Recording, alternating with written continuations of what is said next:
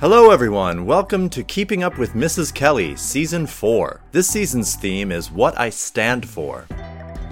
In this episode, Mr. Klatsko sits down with Mrs. Kelly to reflect on the pandemic and its effects on the school. Hello and welcome to an episode of Keeping Up with Mrs. Kelly. I don't know why I'm doing the intro because apparently I'm the guest on this, but whatever. I will introduce myself. I'm Mrs. Kelly, and today I sit with Mr. Klatsko again, like a year later. I mean, obviously, I've talked to you since then. Yeah, we have. Yeah, yeah. Uh, once or twice. Yeah. Um, but you interviewed me probably it was one of the worst times of my life. So I appreciate you picking at my soul at that point in my life. You're welcome. I mean, this is kind of the, the point of a podcast, isn't it? Is What? is picking apart someone's Eh, lowest You know, getting to like the uh, journalistic integrity of, of people. I don't know. Yeah, well, it was. It's been fun to listen to it now afterward. Yeah. And now you've asked to like recap the whole pandemic thing. I mean, like you said, it's been more or less exactly a year since we last spoke on this podcast. And then the pandemic was really in focus of our conversation, right? Mm. It was it was tough times. Yeah. And there was a lot that we didn't know about. So, what do you think? You've been doing a lot of these podcasts now. I know. I to be very honest, I think when you and I talked, I don't I don't know if I had listened to more than like one or two podcasts myself. Yeah. Like I was just we started this thing in a pandemic. Um so yeah, I've done a lot of these, but also I think when we when we talked, I was blissfully unaware of not just about the podcast world, but about like corona. Mm-hmm. When we talked, Right. it was kind of like I think we were both under the impression that it was going to be something that would be fixed, you know, by the end of the school year, by Sure. the end of the summer at the latest, and not understanding that this would be a crisis that we would deal with for Mm-hmm. 15 months. Exactly. Exactly. So, this is why I feel it's time to talk about it because we've experienced something that, well, this is something we've never experienced. And so, looking back a year later, we can reflect on the path that we took, the choices that we made. Uh, what do you think? Did we did did we handle it the right way? What what were the challenges? What were the struggles? What do you do? You think that um, is there? Let's let's start with this. Is there anything you regret on the choices made? No, I think that we have we have handled it in a way that put the students and the staff and their their mental and physical well-being at the forefront. Like never did we make a decision that was not weighing into that the most heavily. Right. And I think that that's why I'm really tired at this point of the year because that's been the focus, not on what what could we do, what can we legally have the ability to do in this situation, but what is actually best for everyone. And I had a conversation, a really informal conversation that was not about COVID, but we started talking about it. Um, some colleagues and me. And one of our teachers said, You know, COVID hasn't really affected us that much.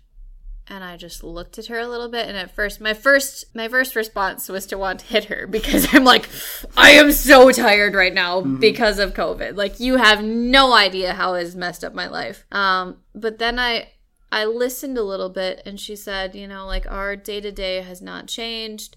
Everything has been basically the same. Like it sucks not being able to travel to see my family, but other than that, our day to day lives have been really normal. Mm-hmm. And I thought about it and I thought that I think is a really clear sign that we have done the job that we set out to do. That we kept everyone as much as we could physically safe, that we kept kept everyone as emotionally and mentally happy as possible Right. in this awful situation. And for people to say hasn't been a big deal, that says a lot about how we've handled the crisis. Yeah. I agree. And the interesting thing is that there were a lot of laws and I mean restrictions that were set into place. And those are guidelines that you have to follow, right? Arguably, working in a school, I would say maybe is the top three or four um, high risk or high demand uh, environments, so to speak, right? You have the older, the elderly homes, you have uh, hospitals, and then you have schools. So it's not like you are driving a taxi with a piece of plastic between you and your clients, and that's it. Um, with that being said, how many new teachers did you hire? About Oh my god. I don't even remember, but I just I remember the panic that I started to feel in late July, early August because we had no idea at that point how international travel was going to be. right. And we had no idea we had had some teachers fly out to go home for the summer, mm-hmm. like to Canada and to the US, but we had never had anybody come back Right. at that point. So we didn't know how that was going to work, and we also didn't know how it would work with people who who didn't live here already. So that was petrifying in the summer, and every time another person arrived, it was just this like sense of relief. Mm-hmm. And somebody getting in from Ireland was a small victory, but then there was a day we had five people coming, five international teachers, all coming from the US. And I'm like, oh my God, if these people can't get in, like, what do we do? Right. What do we actually do Right. here? And on the world stage, I mean, Sweden sort of had a, I wouldn't say it was that we had the most positive policies, you know, in the, and, No. and so you had a lot of people coming from North America. And I wonder what was going through their minds when they have to move to this distant northern country that is uh, maybe in their minds just ignoring this pandemic, you know, Mm-hmm. Yeah, life yeah. as usual. Yeah. I had that panic earlier in the spring because a lot of those teachers we had hired already in like January, February. And that was before any of this hit. And so I remember in like April just thinking, "Ah, they're not going to want to come. Like, and I respect that. I understand that. They have this, their world is very different from our world. Their, their school has shut down. Everything is closed for them. They're in isolation. We're like la la la everything is fine. We're still going to work as usual. Mm-hmm. uh, so i remember that and i i set up video calls with them and just talked it through with them. How are you feeling? Right. what's going through your mind? You know about sweden. We were all over the news. My family was petrified Sure. about what was going on Sure. for me Yeah. and i've i've lived here before. What are these families thinking? And they i think that was what really solidified my my decision to bring them here and, and knowing that they would be okay here Mm-hmm. because they said you know we we trust that it will be okay and we're really excited to come. And we're also really happy to be able to meet the students Mm-hmm. and not be teaching in front of a screen. And i thought this is a sign that these people are are right for this job. So throughout this time, and with thinking about the students, the new staff, or even current sta- uh, staff that we have, um, and parents, were there? Were, did you feel support throughout this, or did did you feel that there were obstacles? I think when you and I talked last spring, I you had booked me in and then I I postponed our talk because it was when there was so much criticism, mostly from staff about my response to it. And I I just thought to myself, I cannot go on a podcast right now and like talk about me as a leader right now because everyone, not everyone, but there are so many people that are questioning how I'm responding to this. It was a lot of pushback last spring from the staff. I think people didn't understand the magnitude of the crisis and and didn't understand that in order for me to lead us through that really awful beginning, I had to there was so much that I had to do that I couldn't be emotional about it. It was like we have a ton of teachers absent. I can sit here and like be sad and go through my feelings, but who's teaching the lessons? Yeah. So I remember Miss US and I would message each other from about 5:30 in the morning until 7 from our respective her from her apartment, me from my house, her on mm. her commute, me on my bike figuring out how to do all of these things. I didn't have the space to deal with the emotional aspect right away. And from the staff that seemed a bit that I was just harsh and and mm. unreachable and really like shut off. And later we were able to address it and, and talk about that. But it was like this is this is me helping us survive this. Uh, after that period, and after we got over that hump of of how are we responding to this, how are we working with it, why am I acting in this way, then it was there was so much support. So people being willing to cover you know, when when we didn't have enough staff. Parents, Miss McCabe and I talked about this on one of the podcasts about how you remember that day when the parents brought in like like a hundred parents brought in I sure do. stuff. It Yeah. was one of the most moving things Yeah. I've ever seen. We really feel, felt appreciated. Yeah, we sure. felt it was. I I could not have expected, imagined anything like that. And then even when we were forced to to go distance, those times when Smittskyddsläkaren recommended that all Stockholm schools do that, even though it was against what we had been working with, having the parents and also the staff be on board like okay this is a decision. There's hardly any time to prepare. This was not the direction we were going mm-hmm. in but this is what we're doing now. And having parents mm-hmm. really supportive and saying like thank you so much for you know the information. We mm-hmm. know it's hard. Like keep up the great work. We support you and then also after the kids returned to school they would say thank you so much for keeping the school open because Yeah. it's best for Yeah. everybody I mean, I think there were times where I, I, I dare say 30% of the staff were sick Yeah. at home, right?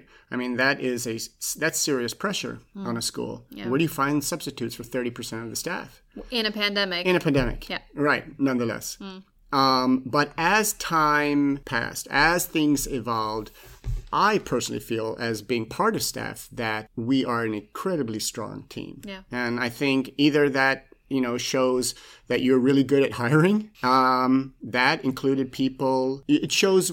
It shows, it shows the true character of people. You know what I mean? Yeah. And and that's a, it's a great thing to be a part of that.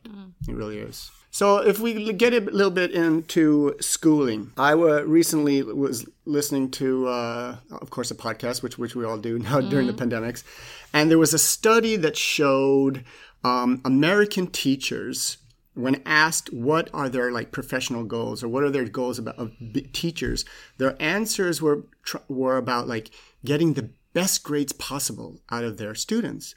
But when you ask Scandinavian teachers, it was more about the well-being of their students, hmm. having people or children hmm. grow into confident adults.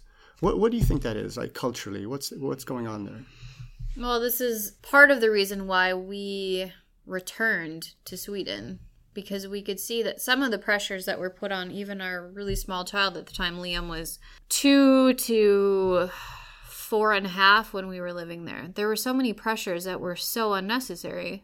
And I hadn't realized that because I had grown up in that. You know, I had lived in the States until from the time I was born until I was 23.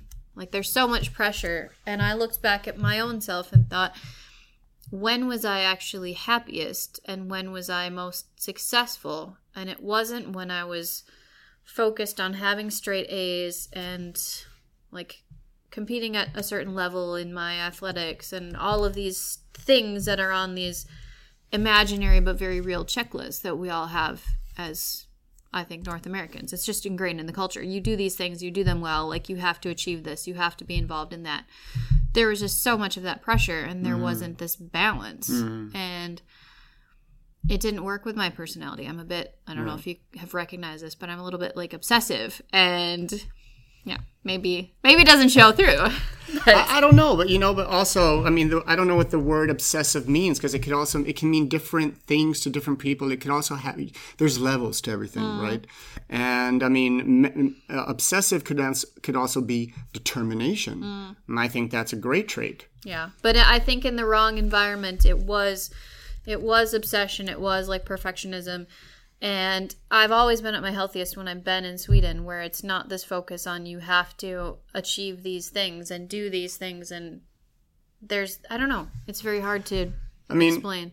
I mean, when I li- lived in the states, I if I would have to describe it, that it's more of a dog eat dog world. It is more competitive. It it is maybe every person for themselves has to do well and excel um, at their uh, whatever skill it is, and then they they have to find that strength. And if you don't find that strength, you're, you're on your own, kind of, you know. yeah. And sure, we live in a, also in a democratic country. There is capitalism in Sweden, but it's more of a welfare kind of uh, state, you know, where we also maybe we take care of our own. Maybe the government has more of a we take care of everybody, whereas in Americans Americans take care of each other as well. Yeah. Um, but if we look at these different school systems, what what could what could the states learn from Sweden, and what and what could vice versa? What could Sweden learn from the states? I actually, when I was in the states most recently, I did my, I went through my master's, and I my thesis was kind of about that, about taking some things from Scandinavian schools and applying them to to schools in the states.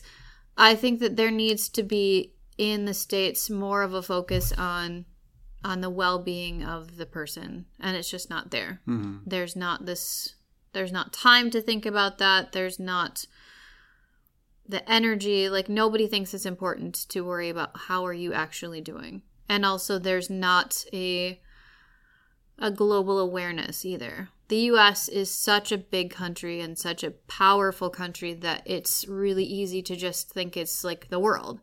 And I've had so many people just be really unaware of what else is out there. We don't learn about we don't learn religion in school. Right. We don't learn about different cultures from around the world. Like world geography is probably something I learned, I don't know. Definitely not below grade 6. You just don't and world history really really glossed over. So I think that those are the two things balance like creating a whole a whole being and also being a global citizen are things that the states needs to take into consideration. Yeah. I mean, when you look at Western countries, I would say, uh, you know, statistically, Americans don't have passports. I mean, not as many um, per ratio as you would as other Western civilizations, right? Um, with that being said, American culture is extremely uh, prominent in in Sweden as well, wouldn't you say? Yeah. Yeah. So I always ask my students, you know, at the beginning of every year, I say, what is more important for you? Is it knowledge or is it grades?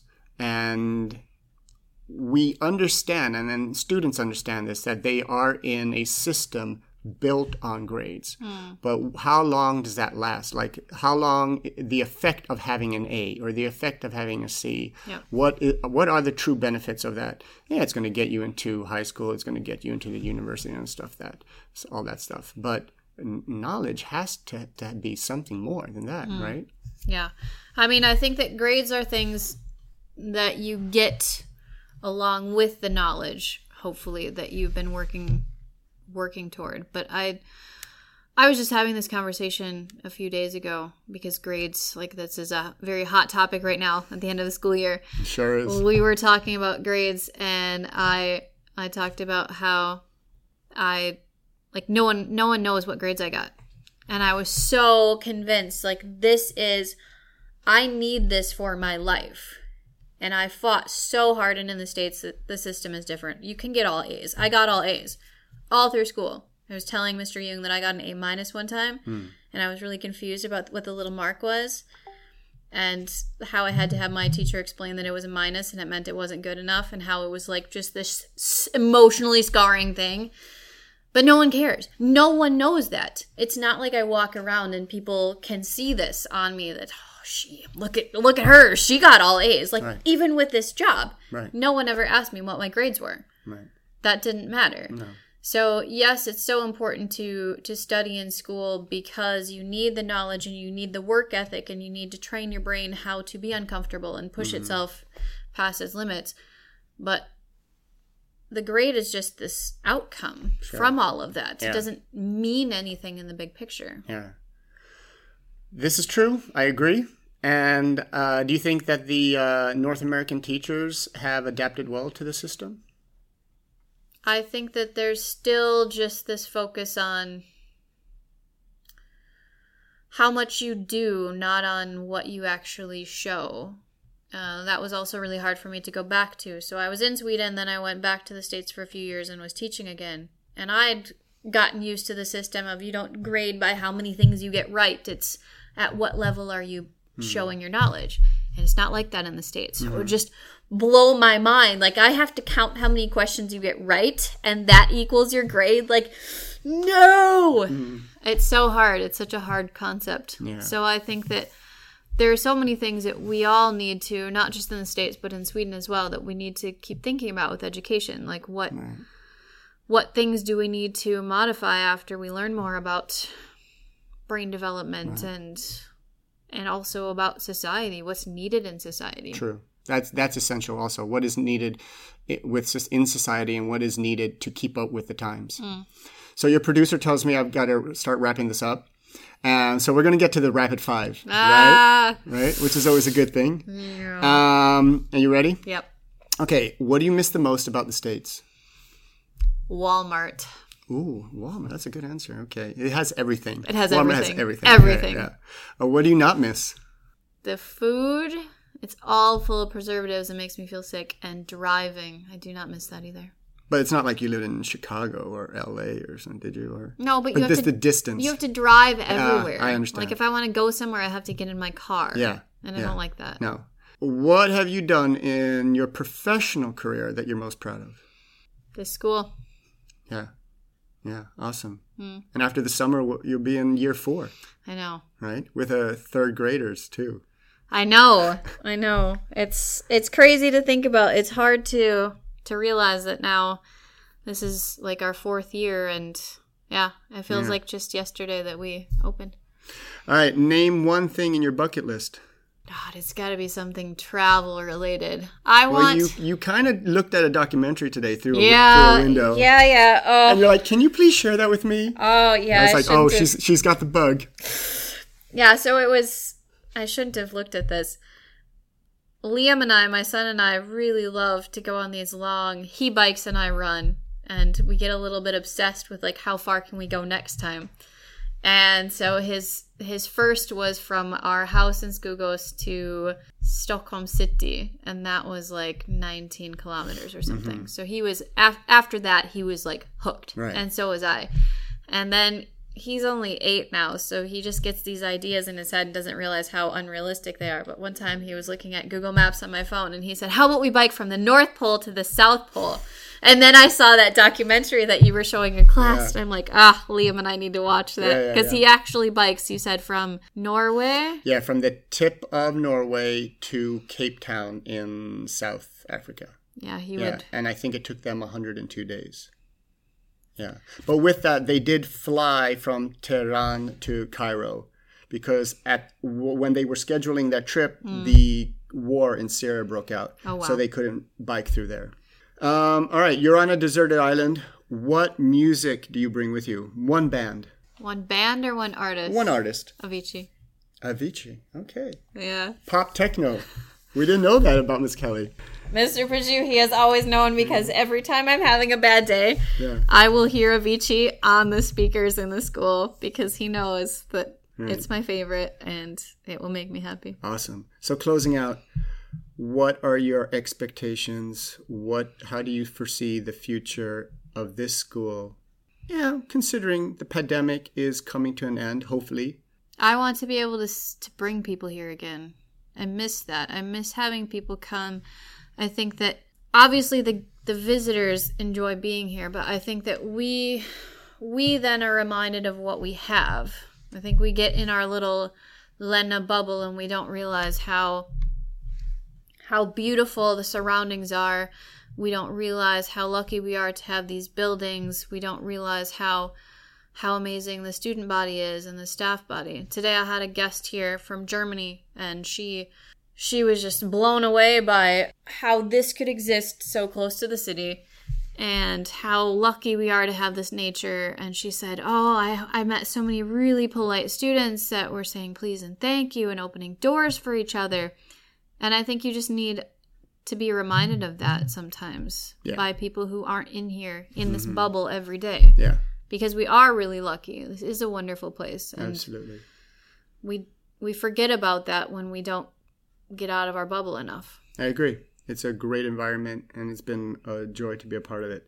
So, summer's coming. I know I'm going to enjoy it. You? I am too. Yeah. We all need a little break right. now. Thank you so much for your time. I'm really glad I got to recap with you one year later after all of this. Thanks for having me. Thank you for listening. If you enjoyed this episode, please subscribe, leave a comment, and share the show.